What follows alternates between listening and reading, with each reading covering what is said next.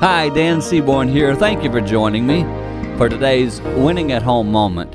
Recently, we had to deal with a situation here at Winning at Home where, with an organization we work with, there was a loss of life. And one of our counselors was there to give help and guidance to the people of the organization. And they said this When you go through a really big tragedy or something shocking happens, be careful because you do little things like close your finger in a door uh, trip over something you don't normally trip over. In other words, your mind misses some little things. And it made me think, wow, in family life, sometimes when you're dealing with a crisis, be careful because other little things can happen because you're not paying good enough attention.